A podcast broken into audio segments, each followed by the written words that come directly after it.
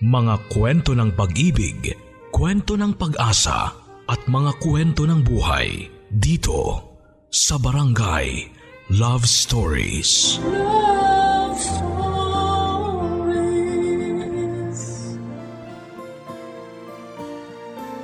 Hindi lahat ng mga nagtatrabaho sa abroad ay maraming pera ang naiuwi sa kanilang pamilya. Ang iba sa kanila ay pasa at sugat ang tanging dala pa uwi ng Pilipinas. At meron ding iba na malamig na katawan na lamang ang mayayakap ng kani-kanilang pamilya. Ikaw, kaya mo bang malayo sa pamilya mo? Mabigyan lang sila ng maginhawang buhay. Dear Papa Dudut, may iba't ibang klase ng miyembro ng pamilya at palaging merong isa na handang magsakripisyo para sa lahat.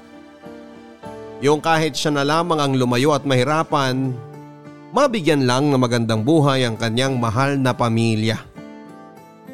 Papadudot bago ko po simula ng kwento na gusto kong ibahagi ay nais ko munang bumati ng isang magandang magandang araw sa inyo at sa mga kabarangay natin na nakikinig ngayon. At sa gitna ng pandemyang pinagdaraanan natin, sana po ay palagi kayong nasa maayos at mabuting kalusugan. Dahil alam ko na bawat isa sa atin ngayon ay may kanya-kanyang pinagdaraanan na mabibigat na pagsubok. Papadudot, itago nyo na lamang po ako sa pangalang Cora. 35 years old at may negosyong babuyan dito sa Samar. Matagal niyo na rin po akong listener dahil mahilig talaga akong makinig ng radyo. At ang inyong programa na Barangay Love Stories talaga ang pinaka-paborito ko sa inyong istasyon. Sa totoo lang din po papadudot ay matagal ko nang gustong sumulat sa inyo. Ngayon lang talaga ako nagkaroon ng oras at pati na rin ng lakas ng loob. Papadudot apat kaming magkakapatid at ako ang pangalawa. Masasabi ko po na hindi madali ang buhay namin sa probinsya kung saan kami magkakasamang nakatira dati ng mga kapatid ko. Maaga kasing namatay ang tatay namin at mag-isa na lamang si nanay na pilit na iginagapang ang aming pag-aaral noon. Marami siyang naging trabaho papadudot. Nagbebenta ng karne ng baboy, ng mga inaani niyang gulay at umi-extra rin siya sa paglilista ng mga tumataya ng huweteng sa lugar namin. Noong pareho na kaming nasa kolehiyo ni Ate Eva ay palagi niyang sinasabi sa amin na mag-aral kami ng mabuti at huwag mag-aasawa kaagad. Na sabay-sabay daw naming pagtulungan na guminhawa ang buhay namin. Kaya lang papadudod ay nabuntis po si Ate Eva ng boyfriend niya na hindi man lang namin nakilala ni nanay. Dahil hindi na ito ulit nagpakita pa sa ate ko. Huminto siya sa pag-aaral at pati na rin po ako dahil naging sensitibo ang pagbubuntis ni ate. At maraming gamot ang kailangan na bilhin para sa kanya. Mas naging mahirap po ang buhay namin noon papadudot lalo na nang makapanganak na si Ate Eva. Kaya nang magkaroon ako ng opportunity na makapagtrabaho sa abroad bilang domestic helper, ay hindi ko na yon pinalampas pa. Gusto ko na kasi talagang magkaroon ng maayos na trabaho. Hindi para makaramdam naman ako ng ginhawa para sa sarili ko kung hindi para mas maging maayos ang buhay ng pamilya ko. At kahit pa nga ayaw ni nanay na magtrabaho ako sa malayo ay naging buo pa rin ang desisyon ko papadudot. Papadudot dahil po sa maliit ang bahay namin at hindi naman kami gaanong kalaki na pamilya ay masasabi ko na close po talaga kami sa isa't isa ng mga kapatid ko. Lalo na ng nanay ko. Ito ang kape mo, Cora. Salamat, Ate Eva. Ito rin ang kutsintao. Dala ni Bunso kanina galing daw sa pinuntahan niyang birthday party ng kaklase niya. Ay, mukhang masarap yan ah.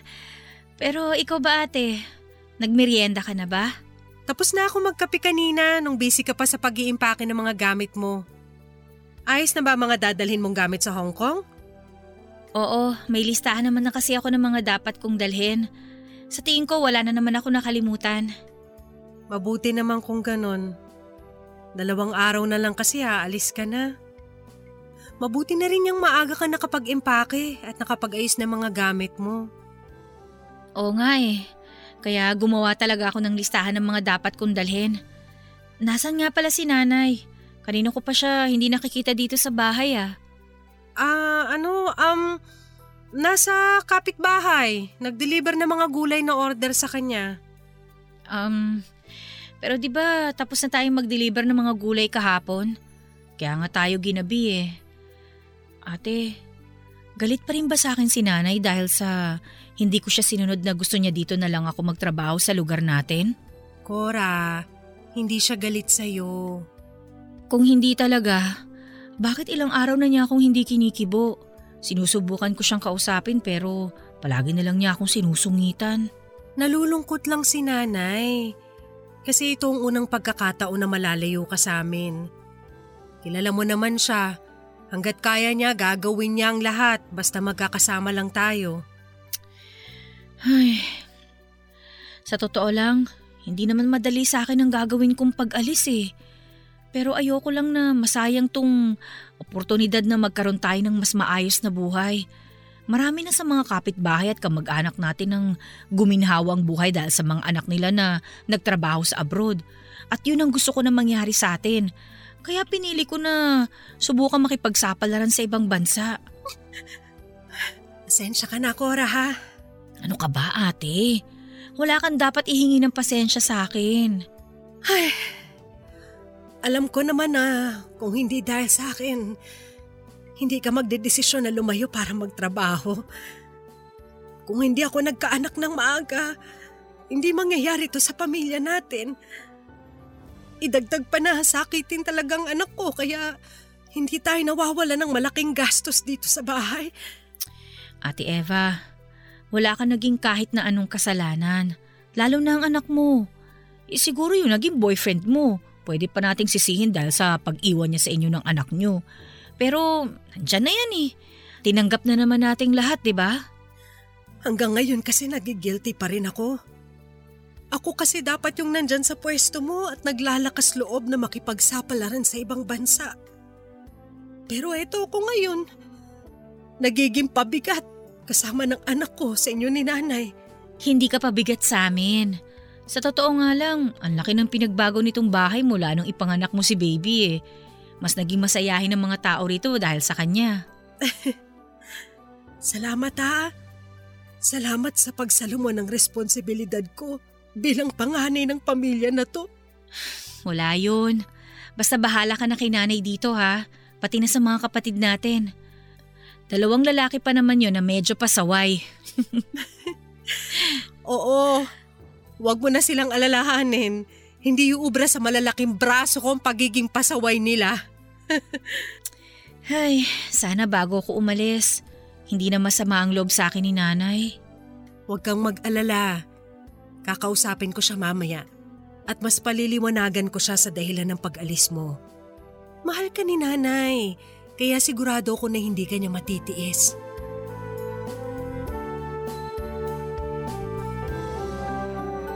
Palagi lang po kasi kaming magkakasama sa bahay noon.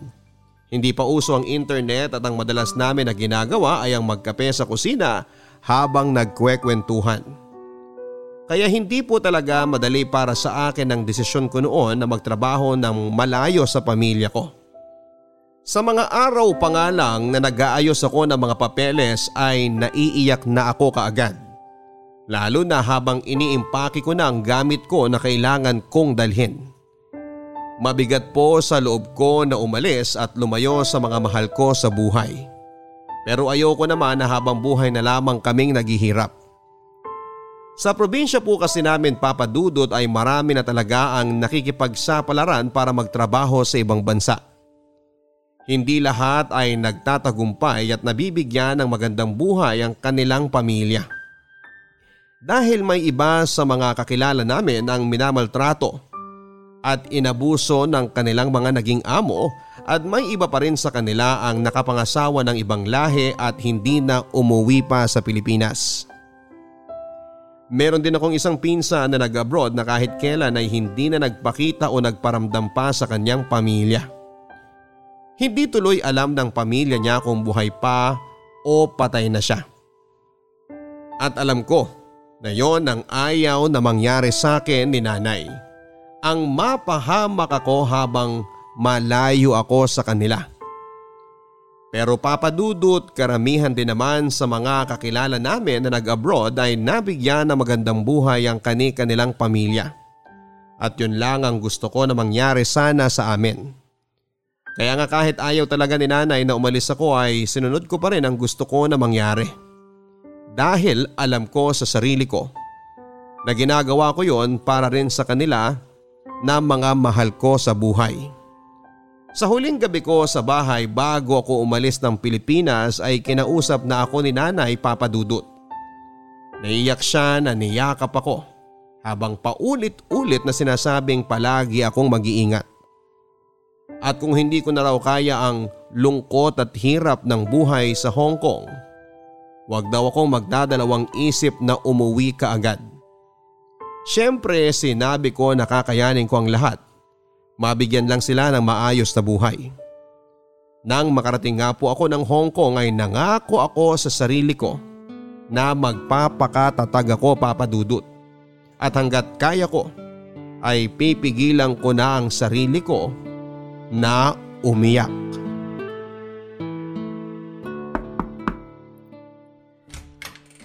Finally, you're here.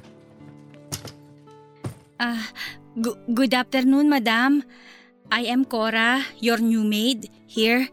I am the one, the one who, ah, um, Ay, magtagalog ka na lang. Pinoy din ako. hala!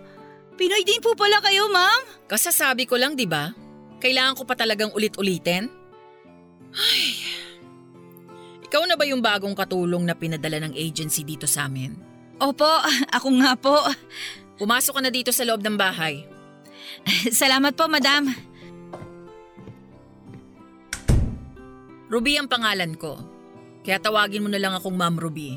Sige po, Ma'am Ruby. Mabuti po talaga at pareho po tayong Pinoy ano. Eh, dahil hindi na ho ako mahihirapan na mag-English dito sa bahay ninyo. Huwag kang masyadong matuwa dahil Chinese ang asawa ko. Kaya dapat mag-aral ka rin ng lengguwahe nila para magkaintindihan kayong dalawa. Ah, medyo may alam na po ako sa mga basic na Chinese words. Inaral ko po yun bago po ako umalis ng Pilipinas. Mabuti naman kasi ayaw ng asawa ko ng katulong na tatanga-tanga. Ano nga ulit pangalan mo? Cora po. Okay, Cora. Dalawa lang kaming mag-asawa ang nakatira dito sa bahay. Pero meron kaming tatlong pusa na kailangan mong alagaan dahil parang mga anak na namin sila. Ay, tamang-tama po dahil mahilig po talaga ako sa pusa. May pitong pusa po kami na alaga sa bahay namin sa probinsya. Kaya sigurado po ako na maaalagaan ko mabuti ang mga pusa ninyo. Pwede bang wag mo ngang ipinapare sa mga pusa ko dito sa mga alaga ninyong mababaho? Sigurado naman ako na mga pusa ka lang yung mga alaga ninyo eh. At puro pulgas. Ganon na nga po, Ma'am Ruby. Kita mo na? Magkaiba ang mga pusa natin. Dahil ang mga pusa ninyo, malamang tira-tirang tinik at ulam lang ang kinakain nila. Ang mga pusa kasi namin ng asawa ko, lahat ng pagkain nila imported. At kagaya nga ng sabi ko kanina, parang anak na namin silang tatlo. Kaya bukod sa mga gawain dito sa bahay, kailangan na asikasuhin mong mabuti ang pusa namin ng asawa ko. Makakaasa po kayo, Ma'am. Maya-maya lang pauwi na rin ang asawa ko. Kaya ayusin mo muna mga gamit mo para makapagsimula ka na ng dapat mong gawin dito sa bahay. Pero bago yon, ibigay mo muna ang passport mo sa akin. Po? Bingi ka ba talaga o tanga? O baka naman gusto mong magsalita pa ako ng Chinese para maintindihan mo ang sinabi ko. Ah, pasensya na po, Ma'am. Nagulat lang po kasi ako. Hindi naman po sinabi sa orientation namin na kailangang ibigay ang passport sa magiging amo namin. Gusto ko lang makasiguro na hindi mo kami nanakawan na tatakasan. Huwag kang mag-alala. Ibabalik ko rin sa iyo kapag tapos na ang kontrata mo sa amin. Ah, hindi naman po ako magnanakaw, ma'am. Ah, pero sige po. Eto po oh, yung passport ko. Ang dami mong sinabi, ibibigay mo rin pala. Halika nga dun sa magiging kwarto mo.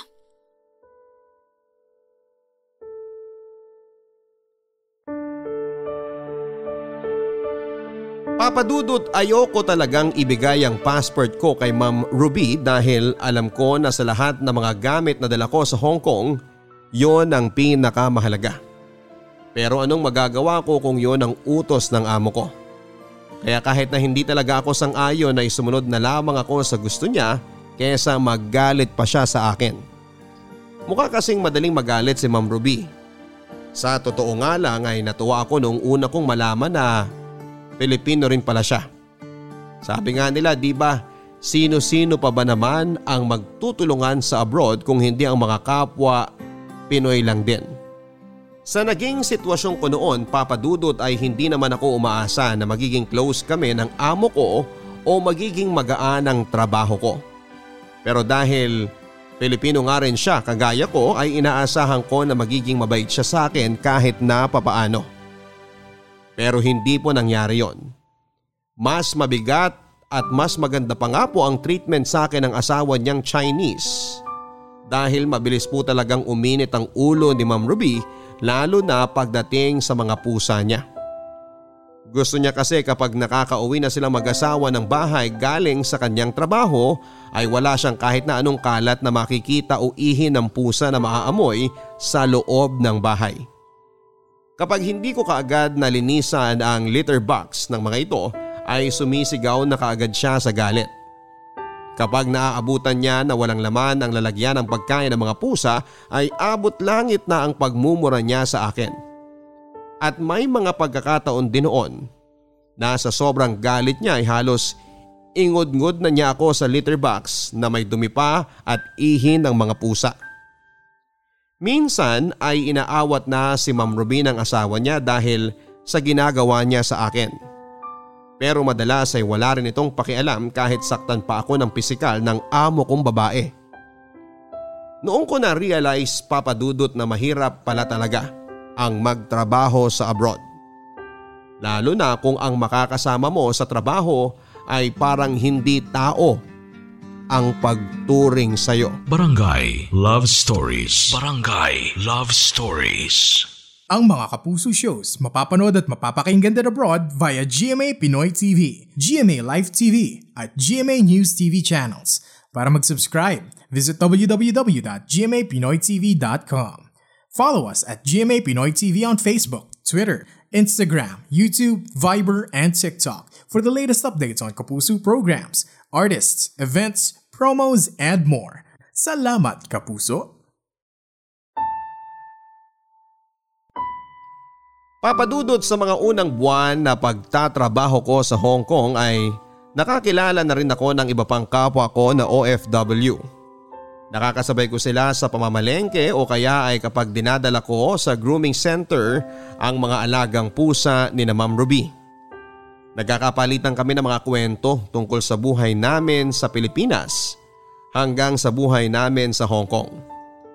Nalaman ko noon papadudot na karamihan pala sa kanila ay Chinese ang mga employer.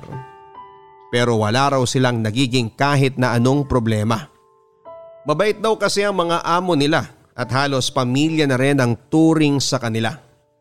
Sa kanila ko rin nalaman na madalas daw talagang mangyari na mapanakit at mapang-abuso ang mga amo na Pinoy din. Hindi naman daw nila nilalahat na masama ang ugali ng mga Filipino na umasenso sa Hong Kong. Pero madalas lang daw talaga na mangyari na sa Hong Kong na kapag umasenso ang buhay ng isang Filipino ay bumababa na ang tingin niya sa kapwa niya Pinoy.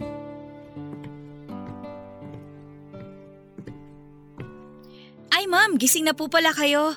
Wala po ba kayong pasok sa trabaho ngayon? Wala, dahil holiday dito ngayon sa Hong Kong. Ah, ganun po ba? Eh bakit po si sir parang may pasok po sa trabaho dahil maaga siyang umalis kanina? Workaholic kasi yung asawa ko na yon. Hindi talaga yun napapakali dito sa bahay kaya mas gusto niya nasa trabaho lang palagi. Mukha nga po masipag talaga sa trabaho ang asawa ninyo, ma'am. Ano nga po palang pagkain ang gusto niyo para sa almusal? Wala pa akong ganang kumain. Tatawagin na lang kita kapag may gusto akong ipaluto. Oo nga pala. Napakain mo na ba yung tatlong pusa ko? Opo, napaliguan ko na rin po sila kanina lang. Mabuti naman. Matutulog muna ako ulit dahil napuyat ako kagabi. Ayoko na maingay at baka maabala ang pagtulog ko sa kwarto. Ah, sige po. Nililinis ko lang naman po itong mga collection ninyo ng vase. Ingatan mong mabuti ang ginagawa mo dyan dahil mamahalin yan. Baka hindi kita pakainin ng isang linggo kapag may nabasag ka sa mga yan. Opo, ma'am. Maingat ko naman po itong nililinis palagi. O siya, babalik na ako sa kwarto ko. Sige po. Ang gaganda talaga nitong mga koleksyon ni na ma'am. Sigurado ako na magugustuhan din ni nanay kapag nagkaroon kami kahit isa lang nito sa bahay namin. Pero asa naman ako na makakabili ako ng kahit isa man lang na ganitong flower vase? Hala, naku! Tinalo na ng mga pusa yung isang vase!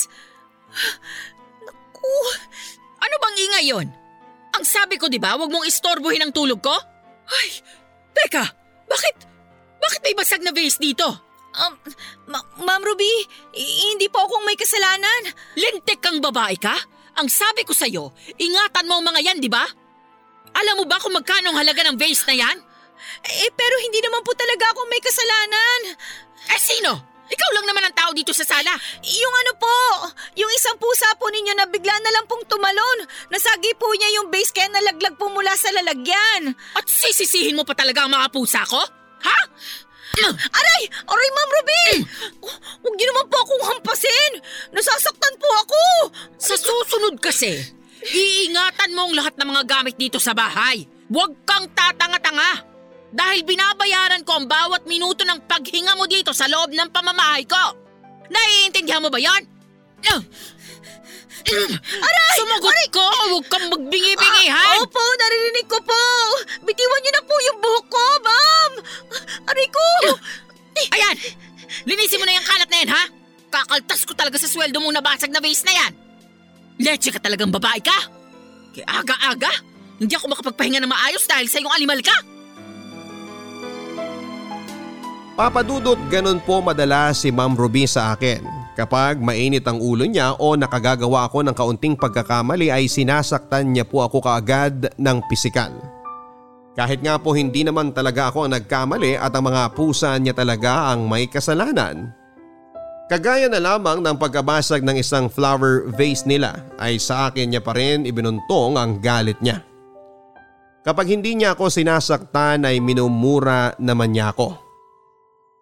Sinasabihan niya ako ng masasakit na salita kagaya ng mahirap lang daw ako, patay gutom, ambisyosa at kung ano-ano pa. Lahat ng iyon ay tinanggap ko na lamang papadudot hindi dahil sa totoo, kung hindi dahil wala naman po akong ibang choice. Siya ang amo ko at alam ko na kailangan ko siyang irespeto. Kahit halos hindi na niya ako nire-respeto bilang tao. Kahit nga po kinukwento ko yon sa mga kaibigan ko na OFW ay galit na galit sila sa amo ko. Ang mga amo po kasi nilang Chinese ay maganda at maayos talaga ang pakikitungo sa kanila. Kaya hindi ko rin sila masisisi kung makaramdam sila ng awa sa sitwasyon ko. Akala ko ay swerte talaga ako na kapwa Pinoy ang amo ko pero hindi po pala. Dahil kahit pareho kami ng lahi at bansang pinanggalingan ay hindi naman kami pareho ng tingin sa kapwa namin. Dahil masyado po talagang mataas ang tingin ni ma'am sa kanyang sarili at estado ng buhay niya sa Hong Kong.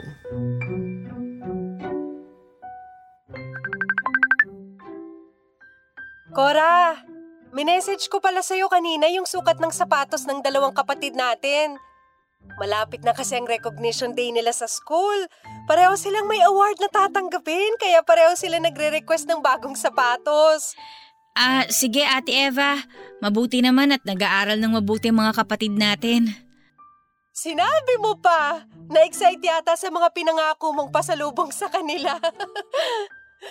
Wala namang problema sa pasalubong basta nag-aaral sila ng mabuti. May isa akong naging kaibigan dito na OFW din. Isasama niya raw ako sa murang pamilihan ng mga pasalubong. Maraming nga raw mura at magagandang sapatos doon. Titingin na lang ako sa Sabado. Yung size din pala ng paa ng baby mo, ipadala mo rin sa akin para maisabay ko na siyang bilhan ng sapatos. Naku, wag na. Marami pa namang gamit dito si baby. Ipadala mo na rin mamaya ate, para sabay-sabay ko na kayong bibilhan ng gamit. Ay, sige sige. Salamat, Cora. Walang anuman. Si Cora ba yung kausap mo? Opo, Nay. Maupo kayo rito sa tabi ko para makita rin kayo ni Cora sa camera. Cora, anak. Kamusta ka na ba dyan?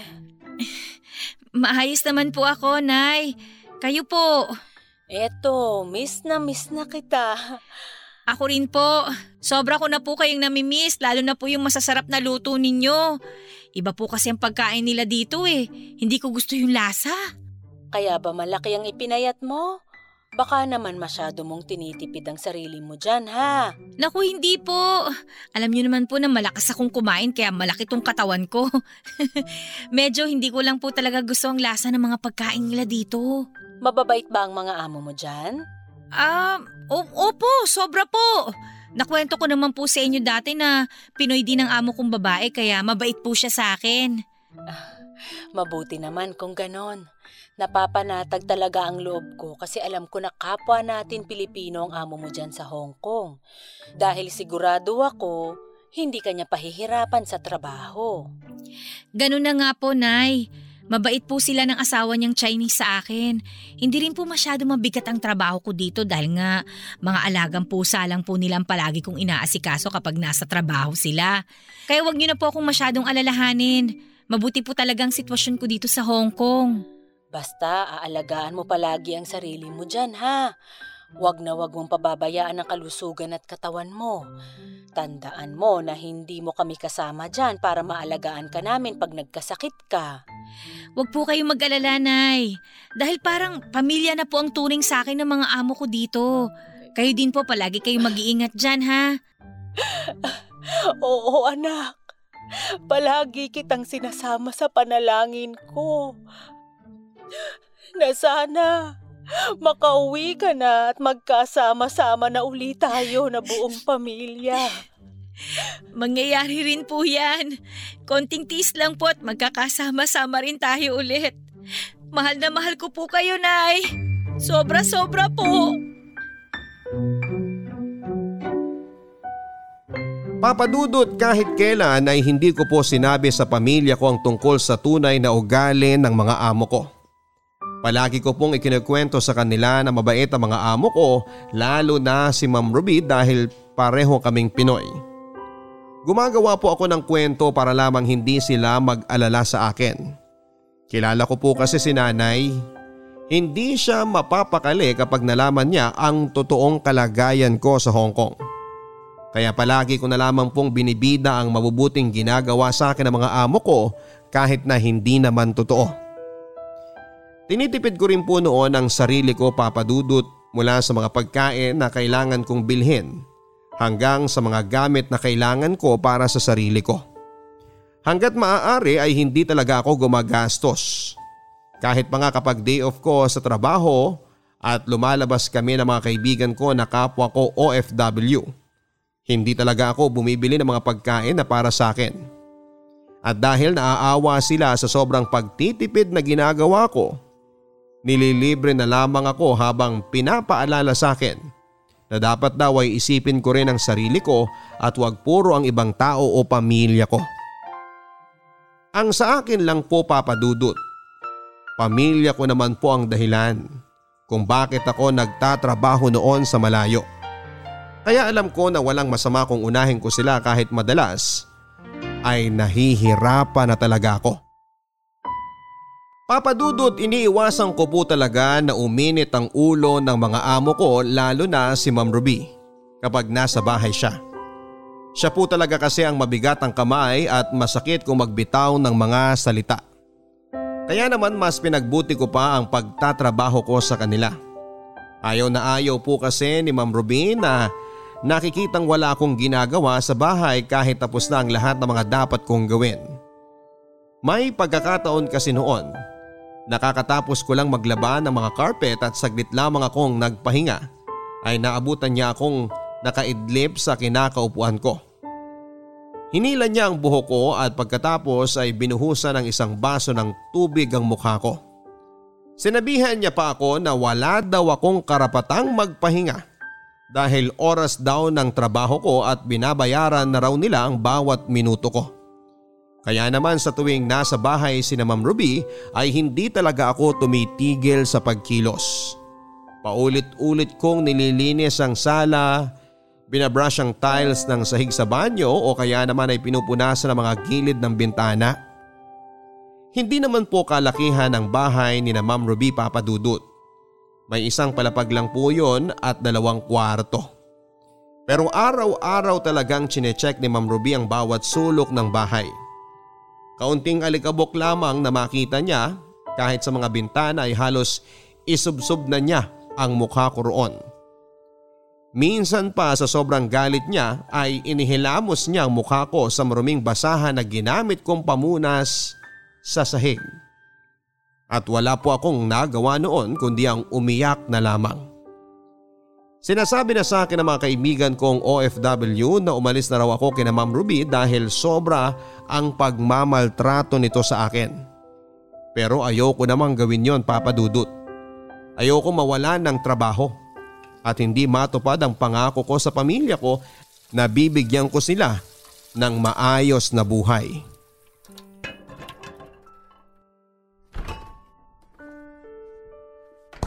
Anong ginagawa mo dyan, Cora? Maghahapunan na po ako, ma'am. Inihahanda ko lang po itong kakainin ko na pagkain. Eh bakit nilalabas mo mula sa refrigerator yung ulam na pinatabi ko sa'yo kanina? Ito lang po kasi ang natirang pagkain na pwede kong kainin para sa hapunan, Ma'am Ruby. Hindi yan ang kakainin mo. Dala ko yan mula sa mamahaling restaurant na kinainan namin ng asawa ko. Tapos gagawin mo lang hapunan?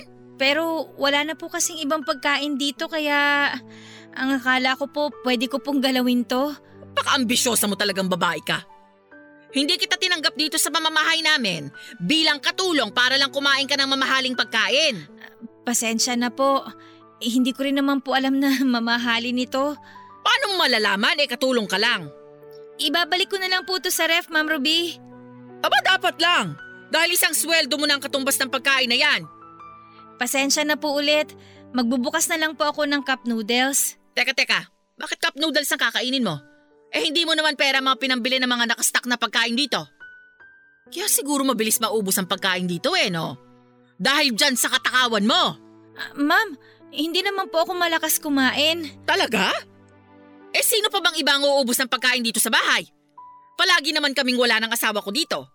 Sa kakitang kita naman dyan sa malaking katawan mo ang ebidensya, oh! Ay! Eto, eto, may pagkain pa dito sa supot na nasa itaas ng refrigerator. Ito ang gawin mong hapunan. Eh, pero Ma'am Ruby, eh, hindi na po yata pwedeng kainin yan.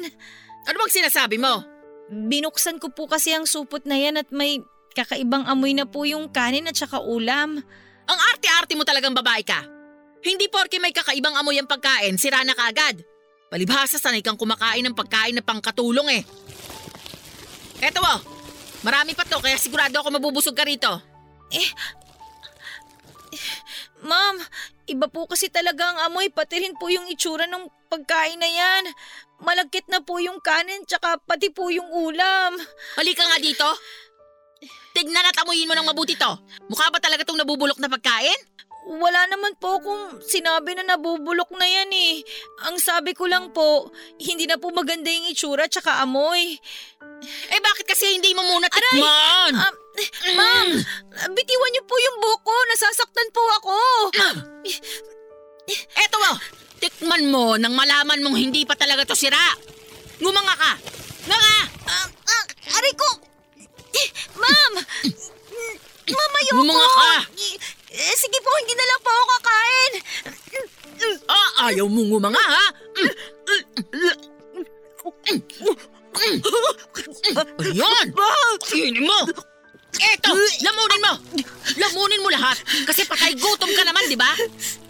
Ma'am, please po! Tama na po! Ayoko po talaga nito!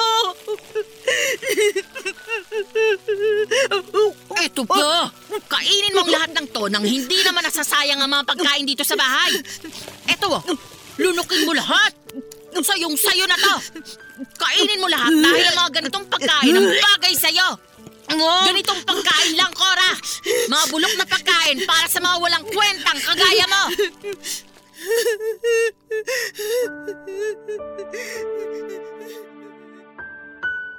Papadudot, hindi naman po talaga ako malakas kumain lalo na mula nang makarating ako sa Hong Kong dahil alam ko na kailangan kong tipirin ang sarili ko. At mas lalong hindi rin po ako pihikan o maarte pagdating sa mga kinakain ko.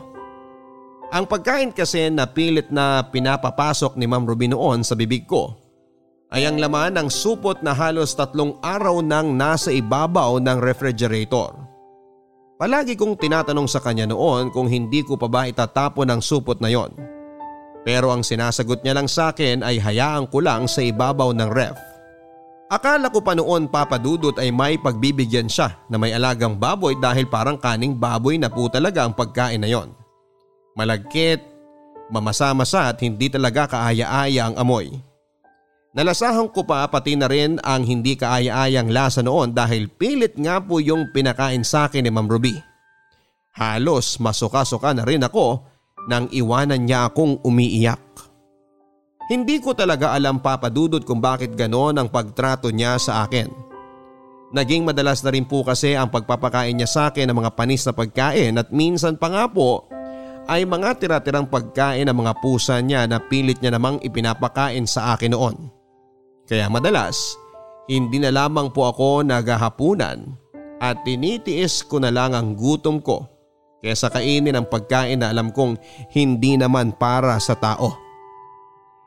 Tiniis ko ang lahat ng kalupitan sa akin ng amo ko papadudot dahil wala rin naman akong ibang pagpipilian.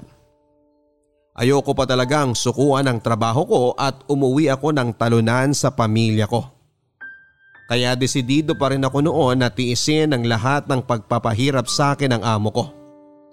Nagawa ko naman yon ng halos isang taon papadudot. Kahit mas naging mapanglait at mapanakit sa akin si Ma'am Ruby ay tinanggap ko lang ang lahat ng yon. At ang palagi kong ginagawang inspirasyon para maging matatag ako ay ang pamilya ko. Hanggang sa isang araw papadudot ay nakaramdam ako ng mabigat sa dibdib ko.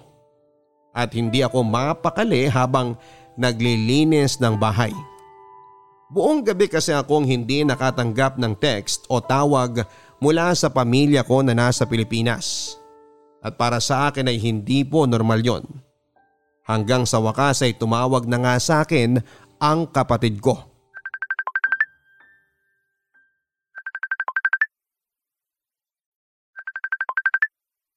Hello, Cora? Ate, mabuti naman na tumawag ka na. Kagabi pa ako text ng text sa inyo pero ni isang reply, wala naman akong natatanggap. Ah, pa- pasensya ka na. ah, may, may nangyari kasi dito sa bahay natin kagabi. A- anong ibig mong sabihin? Teka ate, umiiyak ka ba? Cora, huwag ka mabibigla ah. Alam kong magiging napakahirap nito para sa'yo kasi malayo ka sa amin. Ate, ano ba kasi yun? Sabihin mo na kaagad. Cora, si nanay. Ano nangyari kay nanay? Ate, ano? Sabihin mo sa akin ano nangyari kay nanay? Cora, wala na si nanay. Inatake siya sa puso kagabi. Nadala naman namin siya sa ospital kaagad. At akala namin ayos na siya. Eh, kagabi pa talaga kita gustong tawagan. Kaya lang nang magkamalay si nanay, nakiusap siya na wag nang ipaalam sa'yo. Dahil ayaw niya mag-alala ka. Kaninang umaga, Cora. Kaninang umaga, tuluyan na siya pinawian ng buhay. Hindi totoo yan! Ate! Sabihin mo hindi totoo yan! Buhay si nanay! Sabihin mo sa akin, ate! Buhay si nanay! Please, ate! Nagbibiro ka lang naman, di ba? Buhay si nanay! Buhay siya! Cora, sorry. Pero wala na talaga si nanay. Iniwan na niya tayo. Uuwi na ako. Gusto ko makita si nanay. Gusto ko siya mayakap bago siya mailibing. Pero papayagan ka ba ng mga amo mo? Sayang at gusto nila. Uuwi na ako ng Pilipinas, ate. Uuwi na ako dyan sa atin. Sige, mag-iingat ka dyan, ha? Sana makauwi ka kaagad. Sandali lang ate. Tawagan na lang ulit kita mamaya. Papalapit na sa akin yung amo ko. O Cora, ikaw na munang bahala dito sa bahay ah. Alam mo naman na ang mga bilin ko, lalo na sa mga alaga kong pusa. Ah, ma'am, pasensya na po pero kailangan ko na pong umalis ngayon. Ha? Anong sinasabi mo? Ma'am, namatay po kasi ang nanay ko. Kaya kailangan ko na pong makauwi kagad ng Pilipinas. Hindi pwede. Alam mo naman na ilang araw kaming mawawala dito sa bahay ng asawa ko. Kaya kailangan mong bantayan tong bahay pati na ang mga pusa ko. Pero ma'am, gusto ko po sanang mayakap muna ang nanay ko bago man lang siya mailibing. Eh sa hindi mo nga pwedeng iwanan ng bahay na to. Tama na nga tong usapan na to. Kanina pa naghihintay sa labas ng taxi ko. Saka akin na yung cellphone na hawak mo. Ma'am, sandali lang! Huwag niyo pong kunin yung cellphone ko! Kailangan ko pa pong tawagan yung kapatid ko! Kailangan ko pong makauwi sa bahay namin! Uuwi ka lang kapag sinabi ko na pwede na. Parang hawa niyo na po! Kailangan ko pong umuwi! Payagan niyo na po ako, ma'am! Ano ba? Bumitaw ka nga sa pagkakayakap mo sa binti ko. Ma'am, nagmamakaawa na po ako sa inyo! Sabi nang bumitaw ka Payagan niyo dyan na eh. po ako makauwi! Bitaw sabi eh. Ayaw mong bumitaw ah. No, Aray! hinding hindi ka makakalabas sa bahay na to hanggat hindi pa kami nakakauwi ng asawa ko. At subukan mo lang talaga na pabayaan ng mga pusa ko. Malilintikan ka sa akin. Ma'am! Ma'am, please po! Ma'am, buksan niyo po tong pinto! Gusto ko na pong umuwi! Gusto ko na pong mayakap ang nanay ko! Ma'am Ruby! Parang awa niyo na po! Ma'am! Ma'am!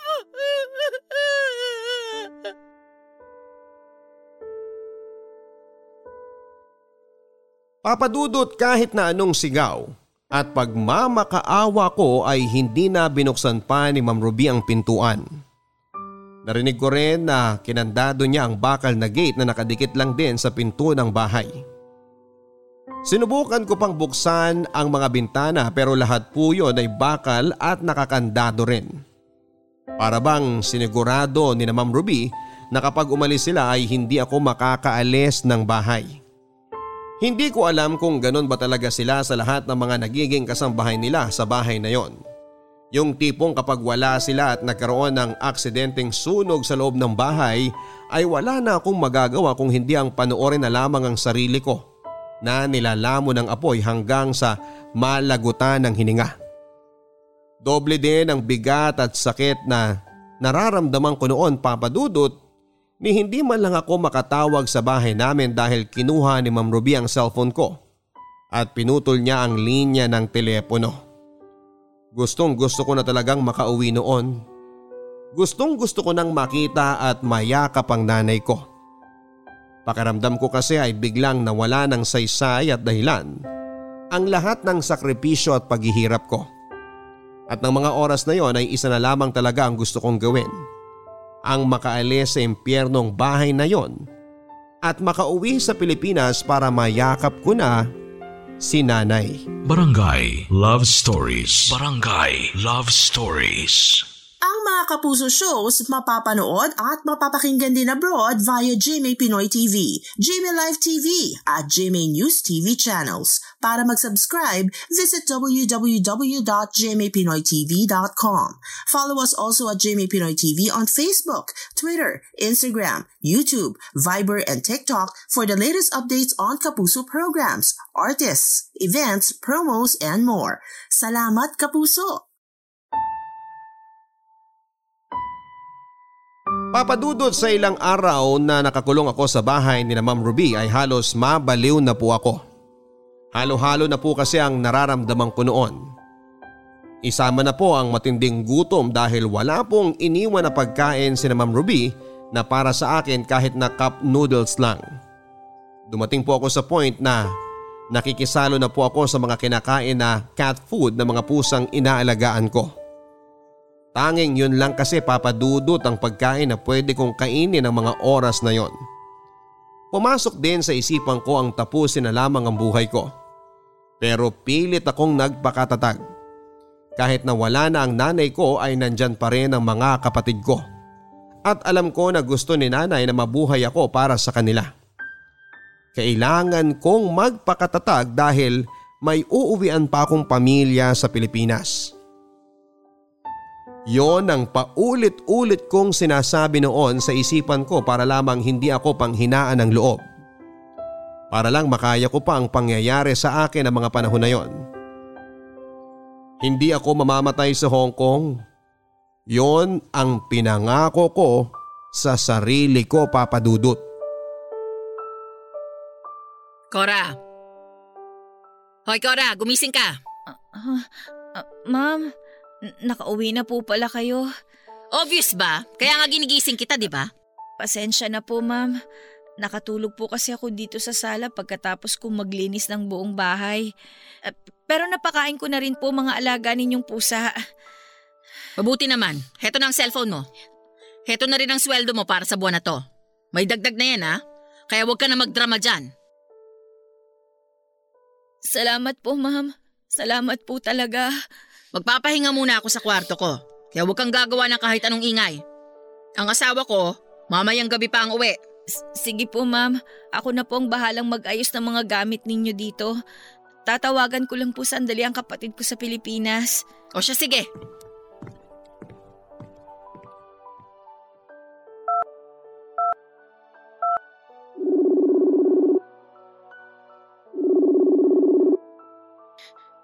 Hello, Ate Eva? Hello, Cora! Anong nangyari sa'yo at ngayon ka lang nakatawag? Limang araw na kitang sinusubukan na tawagan pero nakapatay naman ang cellphone mo. So, sorry ate ha. May nangyari lang kasi dito sa bahay ng amo ko. Si nanay, nailibing na ba siya? Oo, kahapon lang. Gusto ka pa sana namin hintayin kaya lang hindi namin alam kung makakauwi ka pa bago siya malibing. Sorry talaga ate. Gusto ko naman talagang umuwi kaya lang hindi pa pwede. Cora, magtapat ka nga sa akin. Maayos ba talaga ang trato sa iyo ng mga amo mo dyan sa Hong Kong? Ate, ang totoo, hindi talaga eh. At ang dahilan kung bakit hindi na ako nakatawag nung limang araw na yon kasi Kinulong ako ng amo ko dito sa bahay. Kinuha nila yung cellphone ko pati yung passport ko. Ngayon lang umuwi yung amo kong babae. Tsaka niya binigay tong cellphone ko. Ate, ate sinasaktan niya ako dito. Ano? Ngayon mo lang sinabi yan? Ang palaging kinukwento mo sa amin ni nanay sa tuwing magkausap tayo, mababait ang mga amo mo at maayos sa pakikitungo nila sa'yo dyan. Ayoko kasi na mag-alala kayo sa akin kaya hindi ko sinabi yung totoo. Ate, sorry. Sorry kung hindi na ako nakauwi bago ilibing si nanay. Sorry sa inyo ni nanay. Huwag ka mag-sorry dahil wala kang kasalanan. Cora, mabuti pa siguro umuwi ka na lang dito sa atin. At kung hindi ka papayagan ng mga amo mo, tumakas ka na lang. Huwag ka na magpaalam sa kanila. Kasi baka kapag tumagal ka pa dyan, mas mapahamak ka pa eh. Sige ate, gagawan ko na lang ng paraan. Kapag hindi nila ako pinayagan, tatakas na lang talaga ako.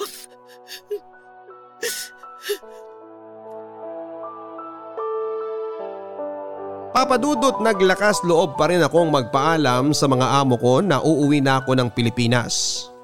Pumayag ang amo kong lalaki, lalo na nang malaman niya na patay na ang nanay ko.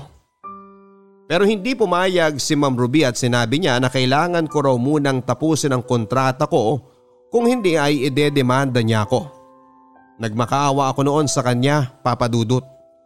Lumuhod ako at umiyak para payagan niya pero matigas ang desisyon niya na hindi ako payagang makauwi. Malaki na raw ang gastos nila sa akin kaya kailangan ko raw tapusin ang kontrata ko. Muli niya ring kinuha ang aking cellphone at hindi na binalik pa. At nang umalis sila kinabukasan para pumasok ay kinandadong muli ni Ma'am Ruby ang lahat ng pintuan at bintana para masigurado na hindi ako makakatakas. Pero desidido na talaga akong makauwi ng Pilipinas noon papadudot. Kaya naman habang wala ang mga amo ko sa bahay, pinasok ko ang kwarto nila para kunin ang passport ko.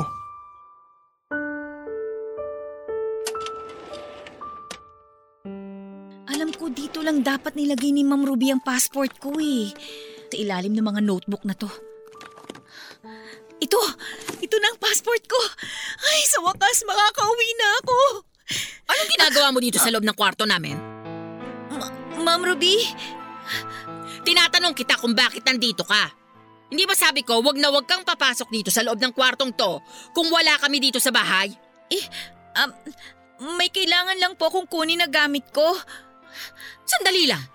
Bakit mo kasi ang cabinet ko? Ninti ka? Ninanakawan mo kami ano? Ma'am, hindi po! Kailan mo pa kami ninanakawan ng asawa ko, ha? Kaya siguro nawawala yung ibang alahas ko dyan. Ma'am, hindi po ako magnanakaw. Kinuha ko lang po tong passport ko. At bakit mo kinukuha yan? Sinabi ko nang ibibigay ko yan sa'yo kapag tapos na ang kontrata mo sa amin, hindi ba? Eh, pero ma'am, gusto ko na pong umuwi ng Pilipinas. Maawa na naman po kayo sa akin, oh. Hindi ka makakauwi hanggat hindi mo pa natatapos ang kontrata mo, boba! Parang awa niyo na po, ma'am. Sobrang miss ko na po ang pamilya ko eh. Gusto ko na pong umuwi sa kanila. Kapag sinabi ko na hindi ka aalis sa bahay na to, hindi ka pa makakaalis. Akin na nga yung passport mo. Ibigay mo yan sa akin. Ayoko po, ma'am. Hindi ko po ibibigay sa inyo to dahil uuwi na po ako ng Pilipinas. Uuwi na po ako sa amin. Okay na! Ayoko Ibigay mo sa akin yan! ma'am! Ibigay mo sa akin yung passport hindi, mo! Hindi niyo okay po na yan! makukuha sa akin to! oh! Aray! Ma'am! Ma'am, sorry po! Walang hiya ka talagang babae ka! Ang kapal na mukha mong itulak ako! Makikita mo talagang hinahanap mo! Aray! Aray ko! Ma'am! Ma'am! Tama na po! Please, ayoko po ng gulo! Aray ko! Aray ko po, Huli ka dito! Yung buhok ko po! Tuturuan kita ng leksyon para sumunod ka sa akin! Aray ko! Parang awa niyo na po! Bitawan niyo na po ang buhok ko! Eto! Etong bagay sa'yo para magtanda ka! Ah! Aray ko! Ang init! Ah, Ang braso ko!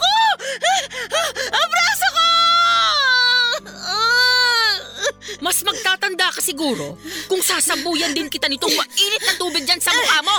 Sige! Subukan ninyong isaboy ulit sa akin ng mainit na tubig na Cora! mula dyan sa termos na hawak ninyo! Sige, gawin ninyo! Cora! Sisiguraduhin ko na babaon sa lalamunan ninyo itong tinidor na hawak ko! Cora!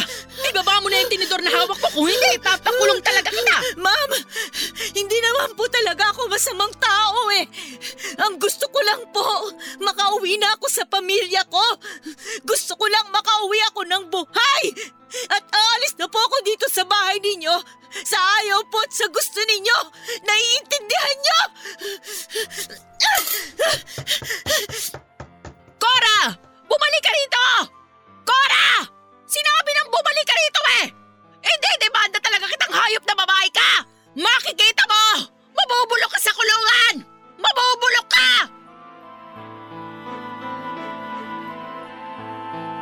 Papadudod sa kabila ng sakit na naramdaman ko sa braso ko dahil sa pagbuhos ni Ma'am Ruby sa akin ng mainit na tubig mula sa thermos ay nagawa kong tumakbo palabas pagkatapos kong bitawan ang tinidor na itinusok ko sa kanya.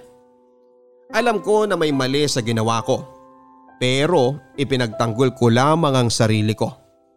Gustong gusto ko lang din talagang makauwi na sa Pilipinas at sa bahay namin. Kaya halos yakapin ko na ang passport ko habang tumatakbo palayo kina Ma'am Ruby Dumiretso ako sa bahay ng isang kaibigan ko na OFW at humingi ako ng tulong sa kanya. Nagkataon naman papadudod na naroon din ang amo niyang Chinese. Mabait ang amo ng kaibigan ko at awang-awa siya nang malaman niya ang lahat ng sinapit ko kay Ma'am Ruby. Papadudod sinamahan po nila ako sa presinto upang makapagsampa ng kaso kay Ma'am Ruby dahil sa pananakit nito sa akin. Pero sa kasamaang palad ay nauna sa akin si Ma'am Ruby na gawin yon at gumawa pa siya ng kwento para mapasama ako. Sinabi niya na self-defense lang daw ang ginawa niya na pagbuhos sa akin ng mainit na tubig dahil sa pagnanakaw ko sa bahay nila. At pagtuto ko sa kanya ng tinidor na hawak ko noon. Ilang araw din po akong nakulong sa Hong Kong papadudot dahil sa mga inimbentong kasinungalingan ni Ma'am Ruby. Mabuti na lang po talaga at mabait ang naging amo ng kaibigan ko. Sa awa niya po sa akin ay tinulungan niya ako na makalabas ng kulungan. Hindi rin po ako pinabayaan ng agency ko kung saan ako nagtatrabaho noon. Gumawa rin po sila ng paraan para matulungan ako habang nasa Hong Kong ako. Itinuloy ko rin po ang pagsampa ng kaso kay Ma'am Ruby sa tulong po ng agency ko at sa Chinese na amo ng kaibigan kong OFW. May oras po noon na gusto ko nang makipag-areglo kina Ma'am Ruby at bayaran na lang po ako para iatras ko ang demanda. Pero Kinumbinsi po ako ng amo ng kaibigan ko na huwag pumayag. Papadudot mahigit kalahating taon din pong tumakbo ang kaso at sa huli ay si Ma'am Ruby ay nakulong nang mapatunayan na ako ang nagsasabi ng katotohanan. Sobrang laki po ng pasasalamat ko sa Chinese na amo ng kaibigan ko at pati na rin sa agency ko. Nakauwi rin ako ng Pilipinas noon kahit papaano ay may dalang pera dahil sa naipon ko. At nang makauwi ako sa bahay namin ay halos humagulhol akong niyakap ng mga kapatid ko. Paulit-ulit akong humingi ng tawad sa kanila dahil sa pagsisinungaling ko. At dahil hindi ko natupad ang pangako ko na gagawin ko maginhawa ang buhay namin. Sinabi naman ni Ate Eva na wala akong dapat na ihingi ng sorry dahil hindi ko kasalanan ang mapait na kapalaran na dinanas ko sa Hong Kong. Halos madurog naman ang puso ko sa lungkot nang unang beses akong dumalaw sa puntod ni nanay. Napakasakit para sa akin papadudot na hindi ko na siya kailanman mayayaka pa. Nangako naman ako sa kanya na hindi ko pababayaan ang mga kapatid ko. Pangako na halos labing limang taong ko nang tinutupad. Dahil kahit may sari-sarili na kaming pamilya ngayon, ay ginagawa ko pa rin ang lahat ng makakaya ko para makatulong sa mga kapatid ko. Siguro nga papadudot ay hindi talaga lahat ng nakikipagsapalaran sa abroad ay gumiginhawa ang buhay. At kasama man ako sa mga hindi pinalad na swertihin, ang mahalaga ay nakabalik ako ng buhay sa Pilipinas at muli kong nayakap ang mga kapatid ko. Dito ko na rin po tinatapos ang sulat ko papadudot at muli ay maraming salamat sa pagbabasa nito. More power and God bless po sa lahat ng bumubuo ng inyong programa. Ang inyong kapuso at kabarangay forever, Cora. Mga kwento ng pag-ibig, kwento ng pag-asa at mga kwento ng buhay dito sa Barangay Love Stories. Love Stories.